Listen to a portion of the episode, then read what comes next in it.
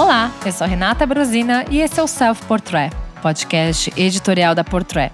Para o episódio 75, Silvan e eu vamos falar sobre Semana de Moda de Paris que acabou neste dia 4 de outubro, certo, Sil? Exatamente, acabou há poucas horas. Tivemos alguns highlights. Hoje foi um dia bom, inclusive, né? O último dia da semana de moda eu sempre acho mais legal, assim, mais interessante, que tem mais marca de peso, né? E que sempre traz alguma coisa ou positiva ou negativa, né, Sil? É, a gente vai ver que teve os dois lados da moeda, né, nesse dia, nesse dia final. Exato. Mas a gente vai começar pelo primeiro dia. É, né? vamos começar do começo. Vamos, vamos pelo começo. Na verdade, não vai ser em ordem cronológica, mas eu acho que vale a gente começar por Dior, porque tem muita história para contar, Sim, certo? Sim, eu já sei que você tá sabendo de algumas informações que não são óbvias, né? Para quem viu só as imagens do desfile, assim. Exato, exato. Assim, eu particularmente posso dizer que eu gosto da Maria Grazia. Eu acho que ela gosta também de explorar várias nuances do arquivo da Dior. Mas nada muito óbvio, não é só, ah, vamos trazer a referência do new look o tempo inteiro. Então ela gosta de pegar aqueles mínimos detalhes. Uma vez eu fiz uma visita ao acervo da Dior, então a gente, né, quando visita esse acervo da Dior, que ele é altamente restrito, você começa a ter algumas informações, você começa a ver que tudo está guardado lá. Você vê sapatos do Roger Vivier criados para Dior, você vê desde a coleção, né, do Saint Laurent para Dior, né, do Yves Saint Laurent, na verdade, Saint Laurent é a marca. Então assim, é muito rico. E dentro dessa riqueza toda de informação, uma, uma das histórias mais interessantes é que do, no, durante o desfile você vê algumas peças que elas têm um mapa de Paris estampada, né? Então, assim, você fala, tá, um trench coat com a estampa de Paris, aí depois você vê um vestido.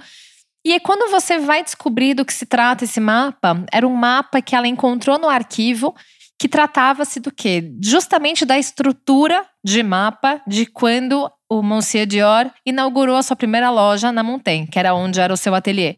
Então ela trouxe o mapa e estampou. De 47, então. Então, veja bem, 46, o primeiro desfile foi em 47. Então foi entre 46 e 47, uhum. foi entre esses dois anos aí. Então você vê, ela não só trouxe, obviamente, algumas estruturas, alguns materiais, alguns trabalhos manuais que são clássicos da Dior, mas ela costuma trazer muito dessas referências que você demora para entender do que se trata. Não é nada óbvio e você vê como uma marca tão rica quanto a Dior tem muita história para contar e tem muito como sair do óbvio, né? É, eu acho que a profusão de silhuetas e, e de propostas que a Maria Graça apresentou nesse desfile é, vem justamente de encontro a isso que você está falando. Tem da, das mil possibilidades que a Maison uh, oferece para a mulher atual, né? Então tem desde os looks mais romantiquinhos, com cara de vintage, cara mais cinquentinha, bem romântico, quase camponesa, com as flores, a renda, enfim, aquela coisa bem feminina clássica. E aí tem umas propostas um pouco mais urbanas, né? Tem umas, umas calças, calça caque, usada com uma capa comprida, desabada, muita flor, né? Mas usada de, das diversas formas, aplicada nas diversas silhuetas. Que flor é algo, né? Muito impactante na Dior, porque o Monsieur Dior era praticamente um jardineiro, mas também ele se considerava perfumista, enfim, um costureiro. Ele era tudo isso, né? Ele adorava jardim, adorava flor. É verdade. E acho que uma das silhuetas mais marcantes desse, desse desfile, que tem uma variação grande de silhuetas, né?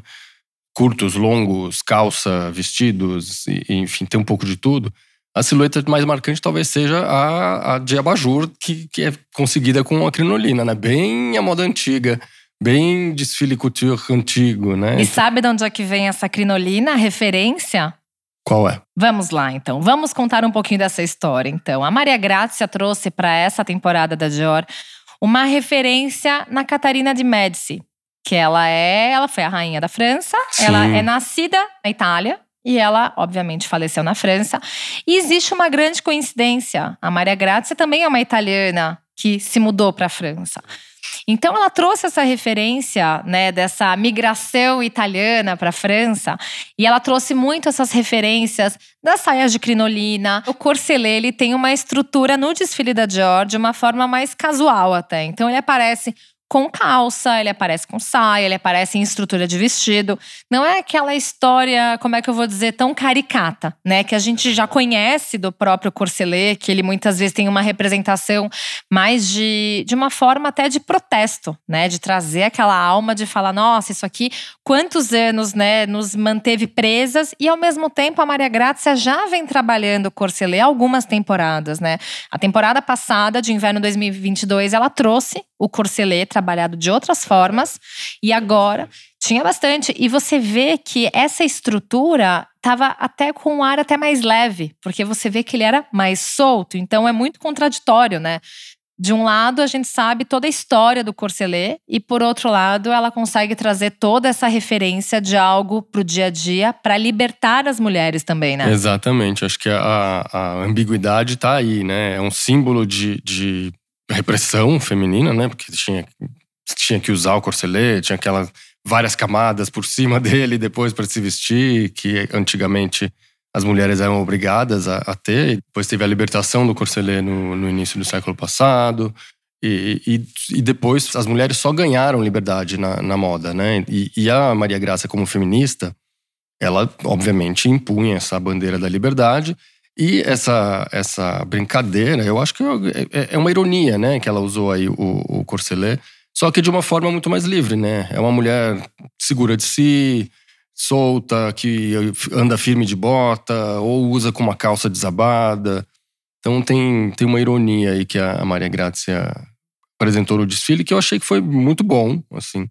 Bem feminino, com assinatura Maria Grazia. Né? Exato, e você vê uma coisa, Sil, assim, é, ela teve a assinatura Maria Grazia dentro de uma interpretação de uma personagem que já foi também explorada por outras marcas, dentro, claro, dos, de cada uma com seu perfil. A Chanel, para o Prefall 2021, trouxe a Catarina de Médici como uma grande referência também para a coleção. Foi uma apresentação durante né, a pandemia, então não teve todo esse grande buzz, né, como teve agora essa temporada de moda em Paris. Mas você vê como cada marca consegue explorar muito bem né, uma personagem dentro do seu próprio DNA, né? Então, já que a gente está falando de Chanel, vamos já pular para Chanel, Sil? Vamos embora, porque eu sei que você gostou muito dessa coleção. Eu também gostei, diga-se de passagem. Então, existe uma coisa que é fato. Para mim, essa coleção da Virginie foi, eu acho que a mais encantadora. Para mim, é uma da, eu acho que é a minha preferida dela para Chanel. Só. De verdade, porque assim, você consegue olhar do início ao fim todas as referências de Chanel possíveis dentro de uma coleção e assim de uma forma completamente desejável, de uma forma que assim reúne o máximo possível de trabalho artesanal, né? Então traz todas essas referências dos trabalhos da Chanel pelo métier d'art. Então pensa nos bordados, nas plumas, plumas principalmente, teve muita pluma. Mas ao mesmo tempo, né, os bordados com paetês tiveram muitos elementos que aí a gente vai para a temática, porque o que é muito legal é que essas maisons, né, é, francesas, elas não costumam só fazer a roupa ali, né, por nada. Sempre tem uma grande história por trás. E aí a gente volta alguns, algumas décadas e a gente sabe que a Chanel na década de 30, ela fazia vários figurinos para Hollywood né? Então eram, eram figurinos que eram milionários. E depois, quando começou o movimento da Novelle Vague, ela migrou para a Novelle Vague. Então, na década de 60, foi lançado um filme. Você sabe que filme é esse, seu? Sim, é o L'année dernière à Marienbad.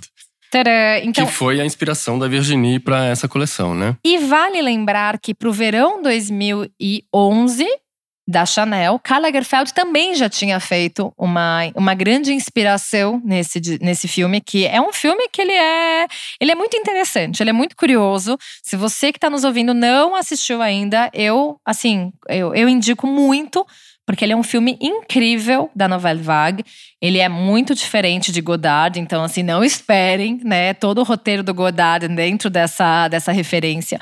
Mas ao mesmo tempo, o que acontece é, na época que o Lagerfeld fez essa temporada de Spring Summer 2011, ele trouxe os jardins principalmente como cenário dessa referência, o Lagerfeld ele era muito preso no cenário mesmo, né? Era o grande show. Então, era um jardim incrível e a coleção trouxe também essa referência de plumas, trouxe uma, uma ideia muito dessa, dessa roupa chique que a Chanel tinha jogado para personagem. E tem, inclusive, a Virginie fez uma homenagem ao filme na abertura do desfile, né? Ela, ela produziu um curta com, com a dupla Inês e Vinud, que são grandes fotógrafos, com a Kristen Stewart, né? Então foi um curta em homenagem ao, ao filme, a Marimbad. E, e aí tem no filme, nesse curta, a, a Kristen Stewart uh, anda pela escadaria famosa da Rue Cambon, da Chanel, ela anda de metrô. É, é isso, é a mulher Virginie Viard em ação. É, aquilo que a gente já falou Exato. algumas vezes aqui, né? Que a Exato. Virginie tem, tem essa sacada de fazer roupa para a mulher real. É, diferente do que o Lagerfeld fazia. Exatamente. E o que é importantíssimo nessas horas da gente até fazer essa comparação. O que foi o movimento Novelle Vague? Né? O movimento Novelle Vague era a representação do cotidiano mesmo. Né? Então, é assim, isso. era representação, não era aquele filme rebuscado, cheio de ouro e bababá. Não, é, representava. O, o, grande lance da Nouvelle Vague é esse. Né? Exato, né? era um movimento que começou a mostrar mesmo como era a rotina real. Né, da vida francesa. Aliás, vou fazer um parênteses aqui. para quem não ouviu o episódio especial Godard e Nouvelle Vague com a Renata e a Paula Jacob, que foi ao ar algum tempo atrás, aí é só vocês procurarem ouçam, porque é uma aula de Nouvelle Vague. Ai, que bonitinho. Fecha parênteses. Ai, obrigada. Eu, eu concordo, vocês têm que ouvir porque é muito legal. Foi muito legal. Paulinha sabe muito. Mas voltando, então assim, você imagina que essa equação da Virginie Viard é perfeita. Porque ela traz um filme que é 100% Chanel. E por que, que é 100% Chanel? A personagem principal, que foi vestida pela Chanel, se vocês olharem, ela tem o mesmo cabelo curto da Chanel, ela tem o cabelo preto da Chanel e ela se veste como a Chanel. E na época, obviamente, né, não posso dizer que assisti essa entrevista da Chanel, mas tem várias histórias que contam que a Chanel, ela quando pensou na personagem, ela pensou nela mesma fazendo esse papel. Então ela criou para ela e a personagem se sentiu tão à vontade de entrar nessa história da Chanel que ela ficou fisicamente parecida. Então você traz um filme que representa muito a Chanel. Você pega a Virginie Viard, que ela hoje está trazendo o quê? Está trazendo mais juventude para Chanel. Traz os códigos da Chanel traz a Kristen Stewart, que confesso que eu tenho um pouquinho de preguiça dela, mas assim, ela representa muito essa juventude. Total. Que, enfim, tem esse ar um pouquinho mais rebelde e tal. Mas ao mesmo tempo, ela consegue fazer com que a novela Vague seja o centro de tudo isso para representar o que, é o, o que é o cotidiano hoje da, da, da vida real da mulher, né? É isso, exatamente. O que, que você gostou mais no desfile, Rê? Olha. Tem muita coisa boa. tem muita coisa boa. Eu confesso que eu gostei dos terninhos, eu achei maravilhosos. Eu acho que esse trabalho do Paetê tinha os Czinhos lá desenhados com o Paetê.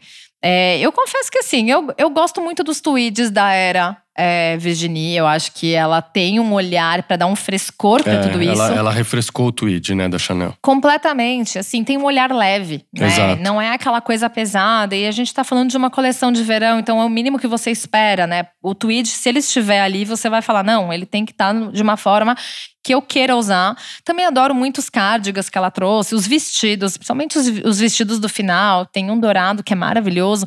Então, assim, você vê, é, a gente consegue enxergar dentro desse cotidiano, né, essa necessidade de você se vestir de uma forma confortável que faça parte do. Eh, como é que eu vou me vestir para viver a vida de verdade, sabe? Eu não Exato. vou viver para uma ocasião, sabe? Exatamente. E, tem, e, e a atitude da coleção e da passarela, das modelos, é muito easygoing, né? É, é, isso, é tô andando na rua. É, é a Nouvelle Vague, né? É aquela coisa parisiense… Despretensiosa, né? Despretensiosa, flanando por Paris. Eu adoro a alfaiataria desse desfile. Gosto muito das calças amplas, desabadas. Que uma hora você pode usar com alcinha, outra hora com colete, outra hora com um casaqueto de tweed. É, acho super chique, cool, sabe? Despretensioso o, o, o terninho de tweed esmaecido. A cartela de cores é uma delícia, né? Porque tem, tem muito tom pastel. Tem tom rosa, né? É. O xadrez nos terninhos. É, tem, uma, tem uma história também, assim, que parece… Quando você vê algumas calças, parecem calça de pijama, né? Exatamente. Porque elas são tão soltas, tão descontraídas. E elas representam muito o movimento de hoje, né? E, e é muito legal, porque quando você vai dar uma olhada, você fala… E, e o que são shorts curtos, sabe? Então, assim, tudo isso faz parte do dia a dia da mulher, né? Então, não é só o vestidão de festa. e ao mesmo tempo ela tem esse frescor para conseguir compreender cada vez mais o que a mulher quer, né? E basicamente quando a gente volta, né, a falar sobre a relação da Virginie Viard com a Chanel, você entende que as duas teriam a mesma linha de raciocínio, né? A, a Virginie, ela tem uma forma de representar o que a Chanel, assim, com todo respeito, muito mais aguçada do que o Karl Lagerfeld tinha, né? É, são mulheres diferentes. Acho que a, a Virginie mandou muito bem nessa coleção.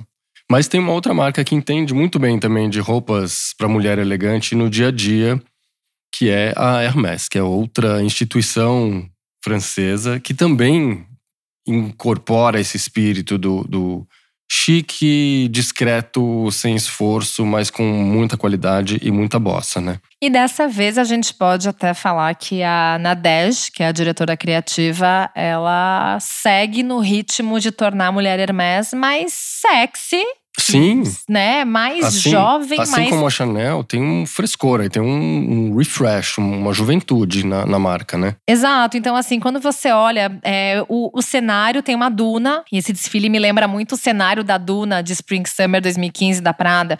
Mas, obviamente, fora de contexto, só tô colocando que a Prada também já fez uma duna.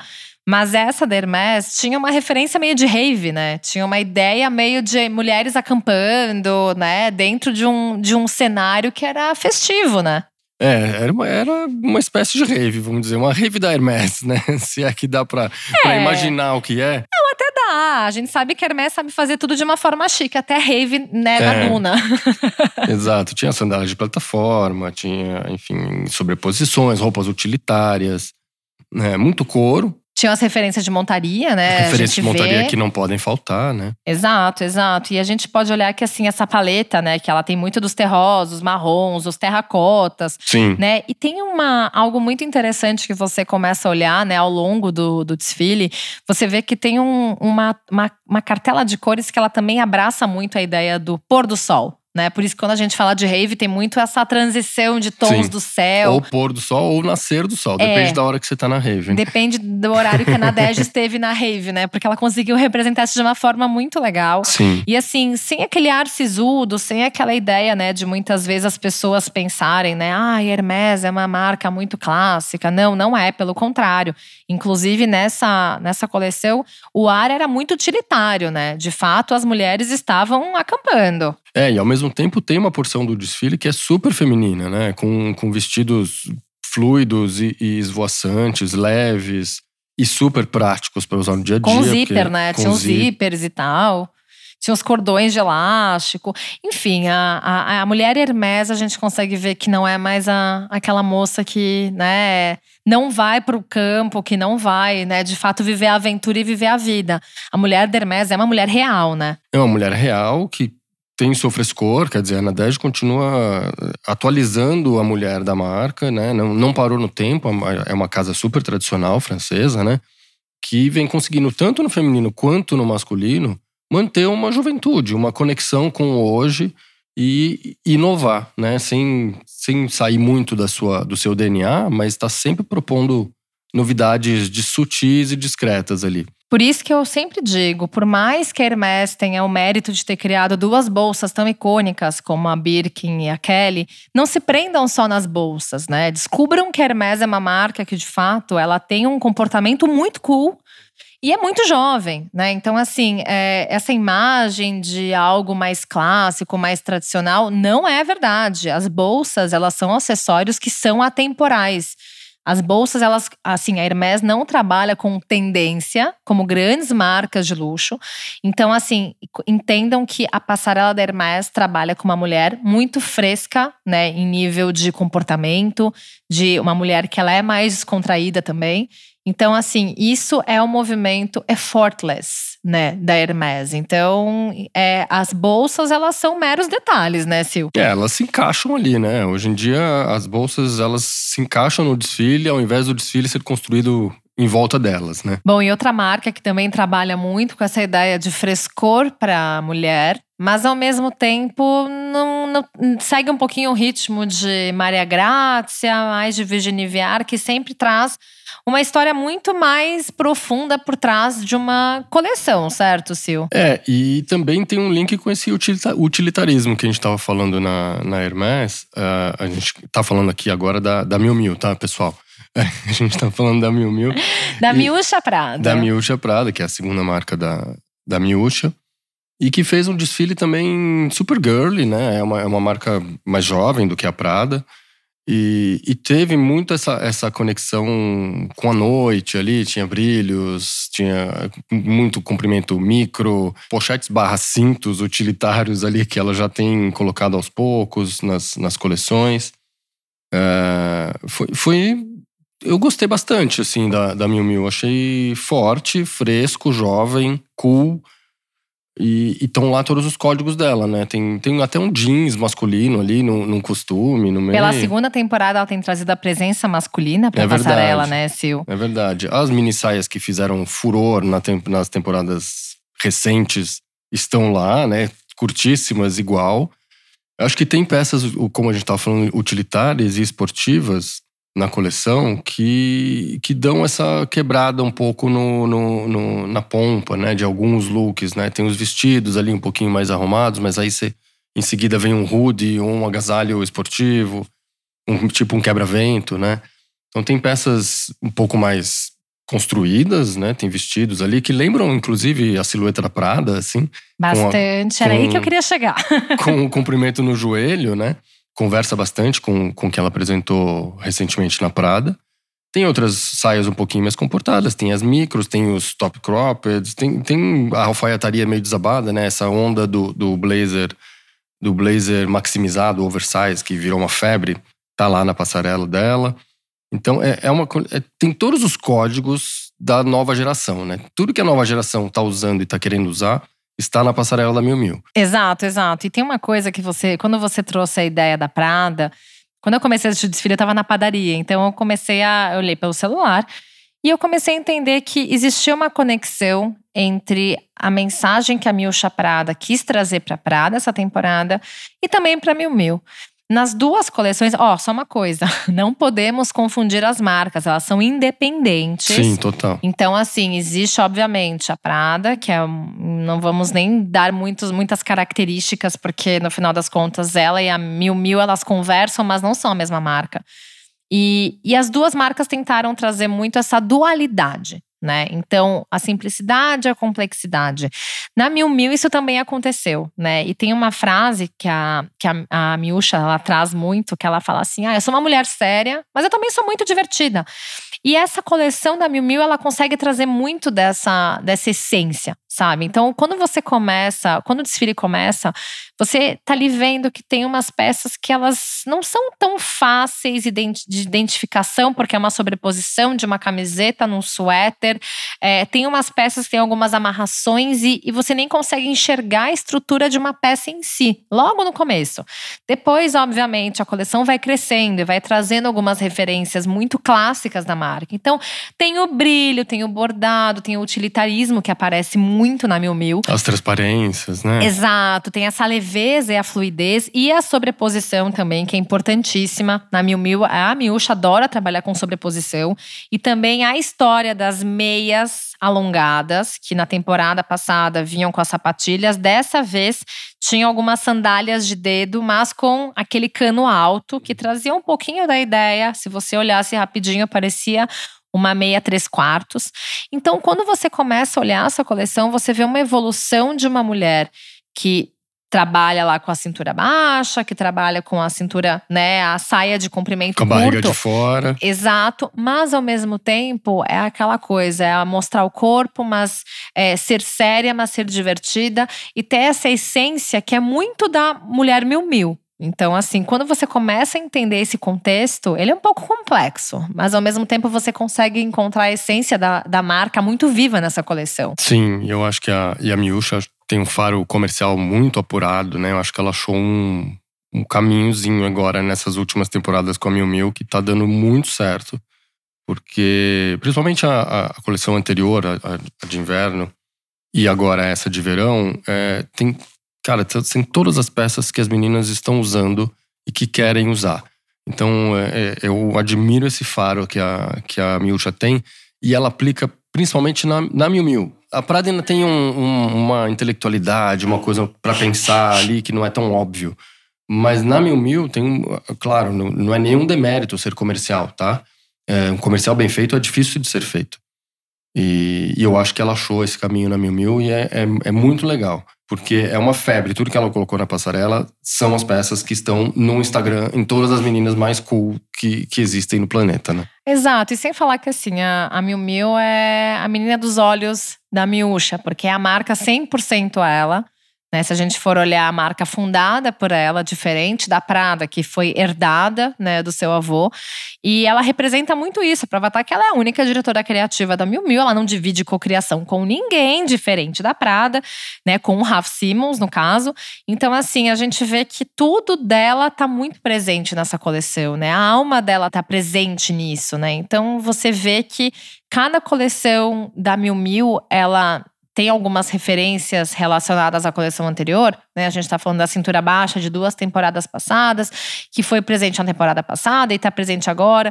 Então, assim, você consegue ver que é tudo tão alinhado com o que ela acredita, né, para o momento. É verdade. E a Miu Miu desfilou hoje, né, no último dia no de, último de dia. Paris, junto com outra grande marca francesa que fechou a, a temporada e que também desfilou hoje, que foi a Louis Vuitton. Exato, exato. E agora eu quero saber de você. O que, que você achou, Sil? Então, a Vuitton, como acho que a maioria dos ouvintes deve saber, ela é desenhada pelo Nicolas Ghesquière, que faz o feminino da, da Vuitton, e que tem uma identidade muito forte, né? Que ele já carrega desde a época de Balenciaga, onde ele estourou, né? Onde virou cult. E essa identidade do, do Ghesquière, é, eu começo a achar que está se sobrepondo à alma da, da Louis Vuitton.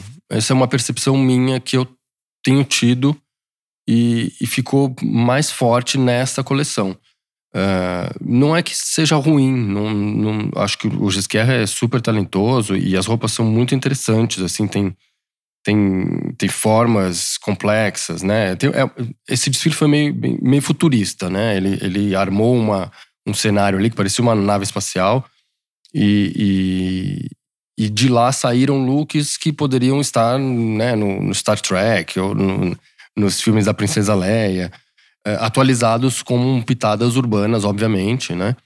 Mas tem, tem uns volumes, por exemplo, difíceis de você aplicar na rua. É muita armadura e pouca roupa, eu acho. Então começa a ficar quase uma, uma um figurino, sabe? Que é uma, que é uma característica do, do Gesquer desde sempre. Acho que ele, ele, ele faz peças statements, né? Então, o, o, isso se reflete no, no trabalho dele na Vuitton e, e ok.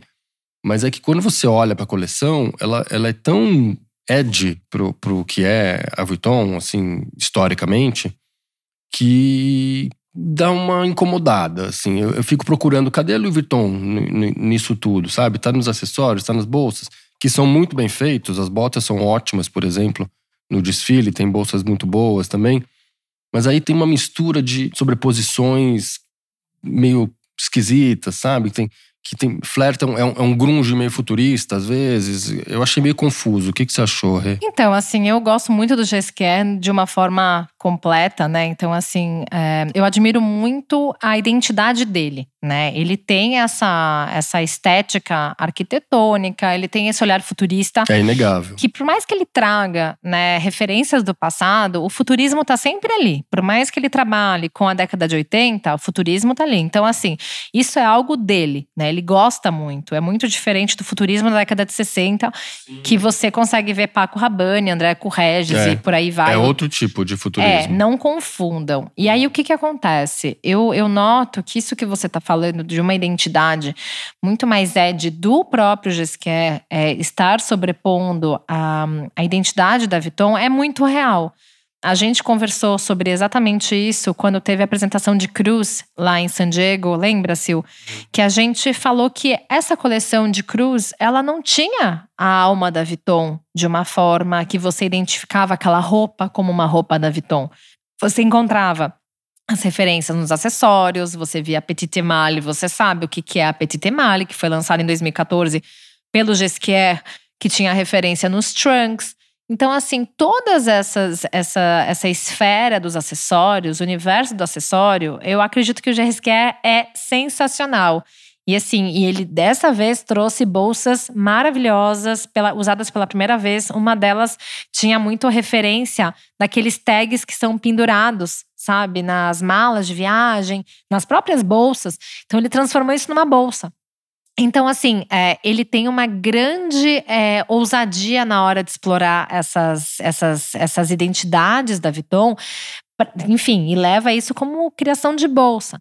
Mas a roupa em si eu acho muito complexa. E por que, que eu acho complexa? Assim, se a gente for comparar com a, a Dior, por exemplo, a Maria Grazia está representando a estética de, né, dando uma continuidade, uma modernizada na estética de roupa criada pelo Monsieur Dior. A Vuitton não, a Vuitton não foi criada com a roupa, ela foi criada com, né, as malas, os trunks. Então é muito difícil você também colocar, fincar e falar a Vuitton está se distanciando do que é. Né? Eu muitas vezes me, me pego julgando isso, porque a Vuitton começou com o Marc Jacobs. O Marc Jacobs não foi o criador da Vuitton. Então, de fato, qual é o caminho que a Vuitton deveria seguir, né? Porque se você for olhar também em relação, agora é uma crítica assim, até aberta para a gente tentar pensar em relação a isso. Quando você vê uma coleção da Dior, feminina e masculina, você entende que por mais que os diretores criativos sejam diferentes, existe uma conexão. Quando você vê as criações do GSQR e você via as coleções do Virgil, não era o mesmo público. Você consegue entender isso, né, Sil?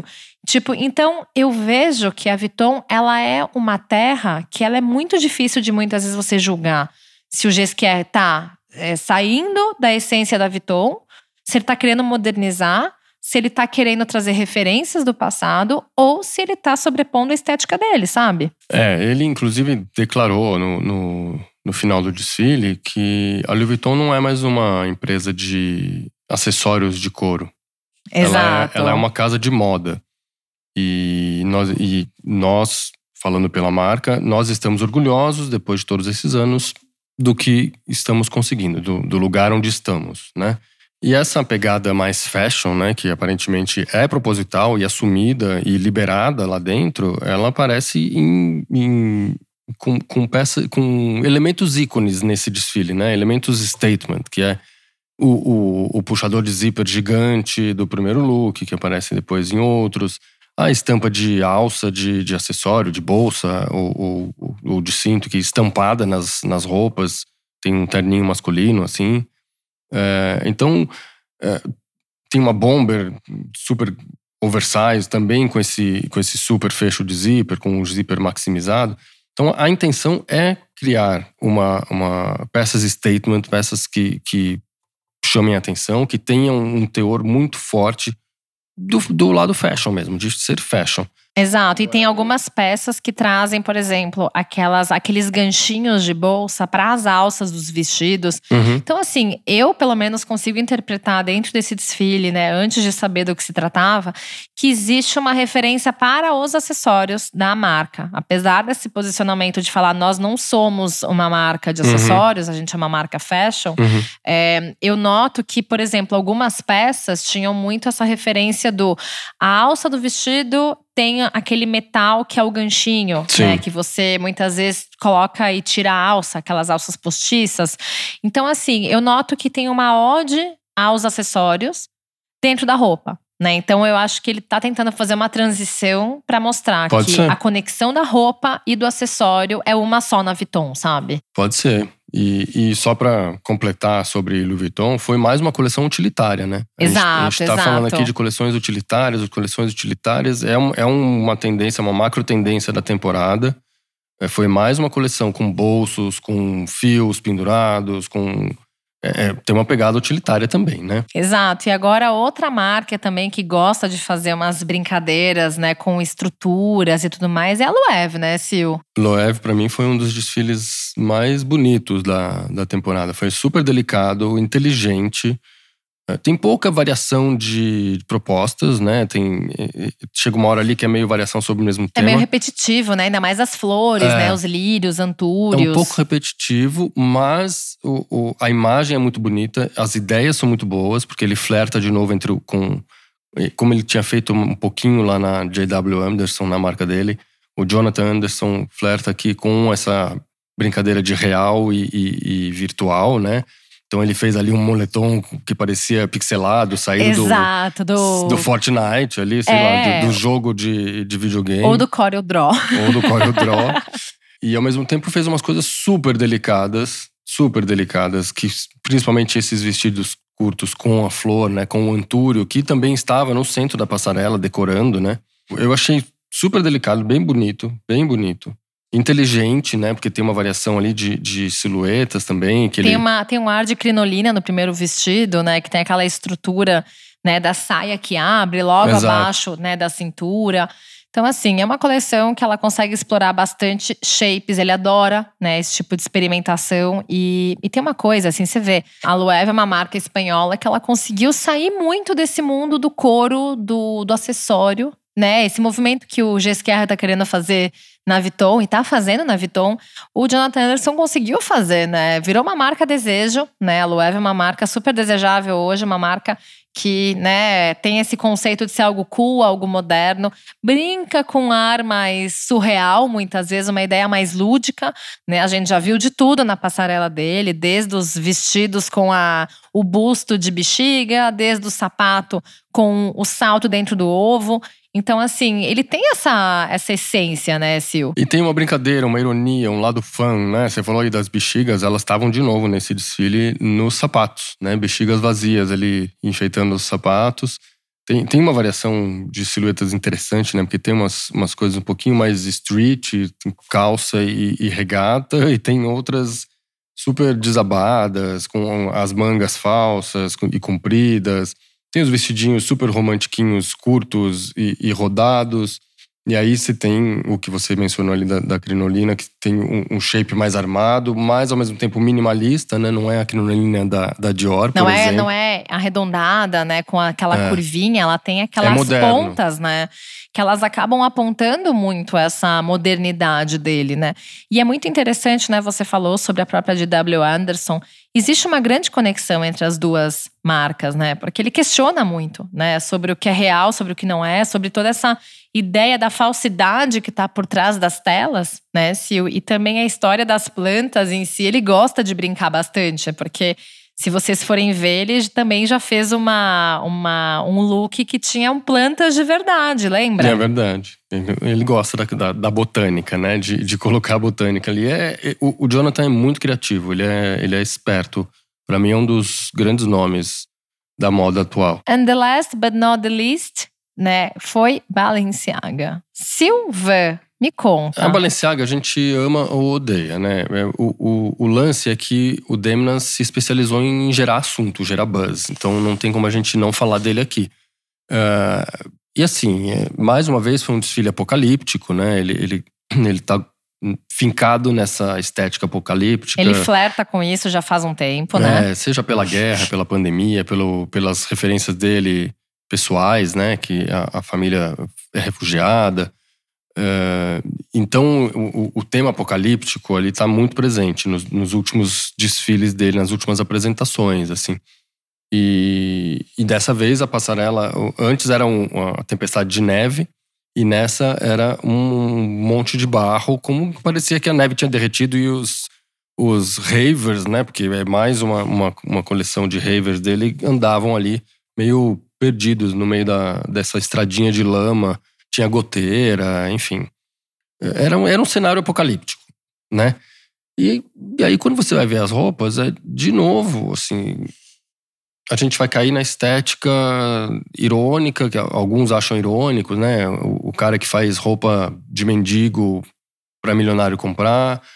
É, mas é uma fórmula que, assim, não está indo muito para lugar nenhum, né? A gente tem de novo as calças desabadas, rasgadas, o, as sobreposições. Tem, tem, até um corselé na, na, na, coleção. Ele conseguiu botar uma, uma dessas peças-chave da, da temporada na coleção, no desfile.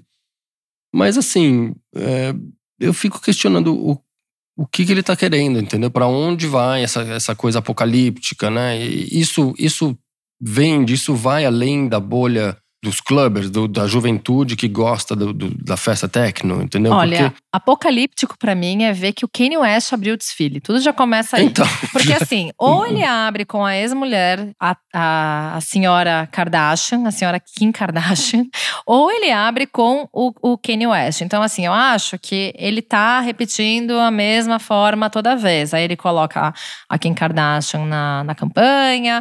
E eu acho que assim, isso já é um negócio que me dá preguiça. Entendeu? É, eu, já tenho, ele... eu tô cansada de ver Kim Kardashian. Assim, aqui não, não tem nenhum papel no mundo, a não ser rica. O Kanye West é, cantor, né? A gente, mas ele gosta, né, de fazer um monte de coisa. Não é só cantor, ele lança roupa, ele lança tênis, ele foi estagiário na Fendi junto com o Virgil, enfim, é, é, é, muita coisa que eu nem sei o que ele tá fazendo Mas vida o Kanye hoje, tem, entendeu? O Kanye tem um pouco essa estética meio trash chic, que mas também ele, já aplica cansou. na Easy. É, que, mas que é velho, é datado. É velho é isso. isso. Aí coloca ele abrindo com uma super jaqueta, sabe? Super armada, mega volumosa, com vários bolsos, como se ele tivesse com uma espécie de armadura. Quando eu comecei a ver o Kanye West, eu falei, nossa, mais do mesmo, sabe? Então, assim, eu já tenho preguiça da família Kardashian e sei que o Kanye West fez parte, né, do clã Kardashian por muito tempo. Mas eu acho que, assim, essa fixação do Demna com vamos fazer roupa de mendigo para é, rico comprar, é, já tá cansando, sabe? Porque é tudo a mesma coisa, toda temporada, só muda o cenário. Tem todos os tipos que ele tem apostado, né? Ele gosta de botar tipos comuns, entre aspas, na passarela. Então tem a socialite decadente, o pai de família, o office boy, o, o trabalhador do metrô, ou do McDonald's, sei lá. É, exatamente. Ou do McDonald's. Então, essa coisa de levar o luxo para a vida real, né? Democratizar ou subverter o que é o luxo através do trash, através da feiura, que não é uma coisa nova na moda, né? A moda faz isso desde sempre.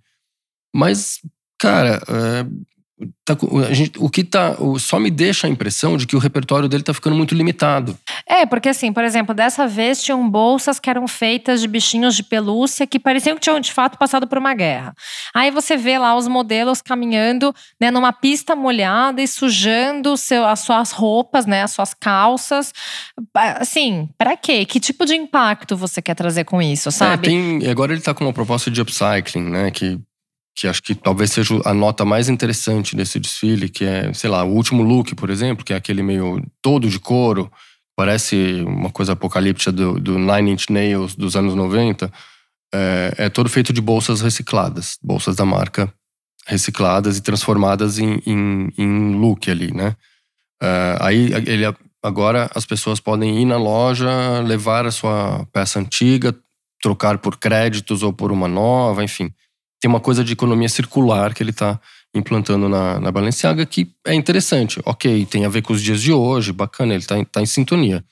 É, o meu ponto é, o repertório dele visual nas roupas de produto está ficando muito limitado, porque não, não é nem que é mais do mesmo, é, é, é mais do mesmo piorado, porque está caindo a, a, a, estética, né? É, e aí a gente entra numa história que você abordou na Vuitton sobre o quanto que a estética do GSQR está sobrepondo o que é a Vuitton.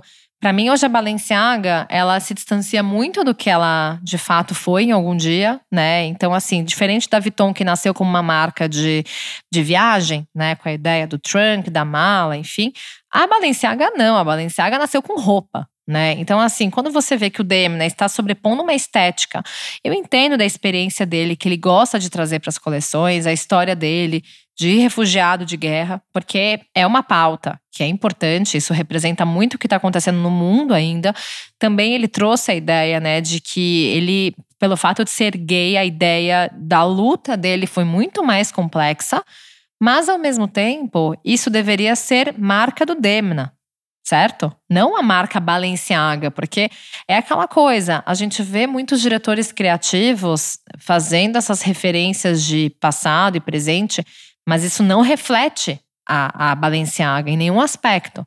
Quando a gente olha algumas referências que ele traz é, e trouxe para Couture, que a gente até fez uma certa referência nas estruturas, modelagem, os próprios vestidos, tudo isso que tinha muito de Cristóbal Balenciaga, agora a gente não vê mais. A gente só vê o Demna sendo Demna e fazendo o desfile dele mesmo, sabe? É, e, e assim, ele soltou um manifesto que tá cansado de explicar as coleções, porque ele só toma bordoada, meio fazendo ali um, uma mártir dolorosa, uma, quase uma vítima do sistema, sabe? É, mas assim, desculpa. É, eu sei que é, a, a, moda é política, a moda tem que ter uma, uma conexão com, com a realidade. Eu com acho a é sociedade, com todos os movimentos é. que acontecem. E acho que é isso que ele, de certa forma, traz ali. Mas, ao mesmo tempo, a, a moda é feita para sonhar, para embelezar as pessoas, para vestir bem as pessoas, para elas melhorarem com a roupa, né? É, eu dificilmente vejo alguém ficar bem com 90% desses looks aqui. Tirando um ou outro vestido ali. Lá mais pro finalzinho, no bloco né? Final, é. É. No, no bloco final tem uns bons vestidos que funcionam, que ok, que vão pra red carpet, inclusive, dependendo de quem vestir. Mas no resto do desfile, ele tá assim, os looks masculinos são pavorosos, assim, não- é, é, é a palavra que eu consigo encontrar. Pavorosos. Eu, é, eu até brinquei com, com um amigo que nem a gente nas raves dos anos 90 e 2000 se vestia tão mal. Mas eu acho que assim, isso do, do Demna, pra mim é, é um ponto que eu realmente assim, sei que as fashion victims vão correr pra isso, anyway, né? Vai, lógico. Ninguém vai pensar duas vezes, porque isso aqui é, é a pessoa que muitas vezes ela é refém da moda, ela nem pensa o que tá fazendo, nem pensa muito na moda em si, mas se, se tá ali na vitrine, compra. Então, obviamente, a Balenciaga tem grande porcentagem do seu público voltado para isso, porque muito não se justifica. Eu lembro daquelas botas de látex que ele fez há muito tempo, neoprene, que foram os grandes hits do Demna. E ao mesmo tempo, quando você chegava na loja e falava, quê? 4 mil euros uma bota dessas? Então, assim, é, isso é para fashion victim. Eu só consigo ver esse cenário. E óbvio, ele vai vestir as amigas, a Kardashian vai ficar lá Claro. usando, toda a família, é normal isso. Só que ao mesmo tempo é, o que é que está de fato acontecendo com a Balenciaga? A Balenciaga virou a marca do Demna ou a Balenciaga ainda tem algum tipo de raiz que a gente pode ainda trazer? Porque a gente às vezes força a barra para falar não, dessa vez a Balenciaga conseguiu fazer uma conexão, conseguiu surpreender. Só que tá difícil, né? É, vamos aguardar na próxima estação. Mas agora, olhando esse desfile, aquele tênis todo sujo e destruído que deu polêmica há pouco tempo faz certo sentido. Até eu quero esse tênis, porque caminhar na lama, né? Mas olha, gente, para encerrar, a gente não pode deixar um desfile de fora, que na verdade para mim foi uma grande menção a um dos maiores estilistas e para quem não assistiu o desfile do McQueen em 1999, é, a Coperni fez uma grande apresentação, né, Sil? Fez. O grande. É é uma roupa cool descolada, né? A Coperni é uma das marcas do momento, assim. E, e faz uma roupa fácil também de usar, com uma certa bossa. Roupas do dia a dia, só que com, com uma atitude ali. Só que nesse desfile teve um momento sui generis ali, onde os, os estilistas, com, um- através de um- uma técnica desenvolvida especialmente é, e usando um, um material em spray, um jersey em spray, desenvolveram um vestido no corpo da, da Bella Hadid na, na passarela, né? Ao vivo, uma performance. Tipo aquela do, do McQueen, do, do robô cuspidor de tinta. Nossa, que é maravilhoso, que o vestido ele mais ou menos forma umas tonalidades em neon, é, é fantástico. Se você não assistiu esse desfile de verão 1999, vai atrás dessa informação porque é demais e ao mesmo tempo, é, quando você vê, você lembra, né? Você tem essa referência porque o McQueen foi um grande gênio e com certeza ele faz muita falta hoje, né? É, e essa performance lembrou bastante essas performances que o McQueen gostava de fazer na passarela. E, e, o, e, e é surpreendente, assim, o efeito. Você vê ali o vestido tomando forma e depois tem no movimento no corpo da Bella. Então, foi um dos, um dos highlights da temporada. E eu não queria encerrar sem falar de dois desfiles rapidamente que me chamaram a atenção também, que merecem menção honrosa, que é a volta do Dries Van Noten à passarela. Que é depois- maravilhoso. depois de dois anos. Muito lindo, muito lindo. As flores, as camadas, os patchworks, a construção, o styling. Os franzidos dos blazers, que é maravilhoso. Os franzidos dos blazers, a alfaiataria sisuda misturada com o paetê, brilhante, assim, desfile muito lindo. E a Saint Laurent, que por mais que não tenha tido ali uma grande novidade, teve uma certa repetição até de, de ideias no Da no última desfile. temporada, né? É, e no próprio desfile acho que teve uma repetição de ideias um pouco demais, capuz demais ali, então, enfim, casacos longos demais.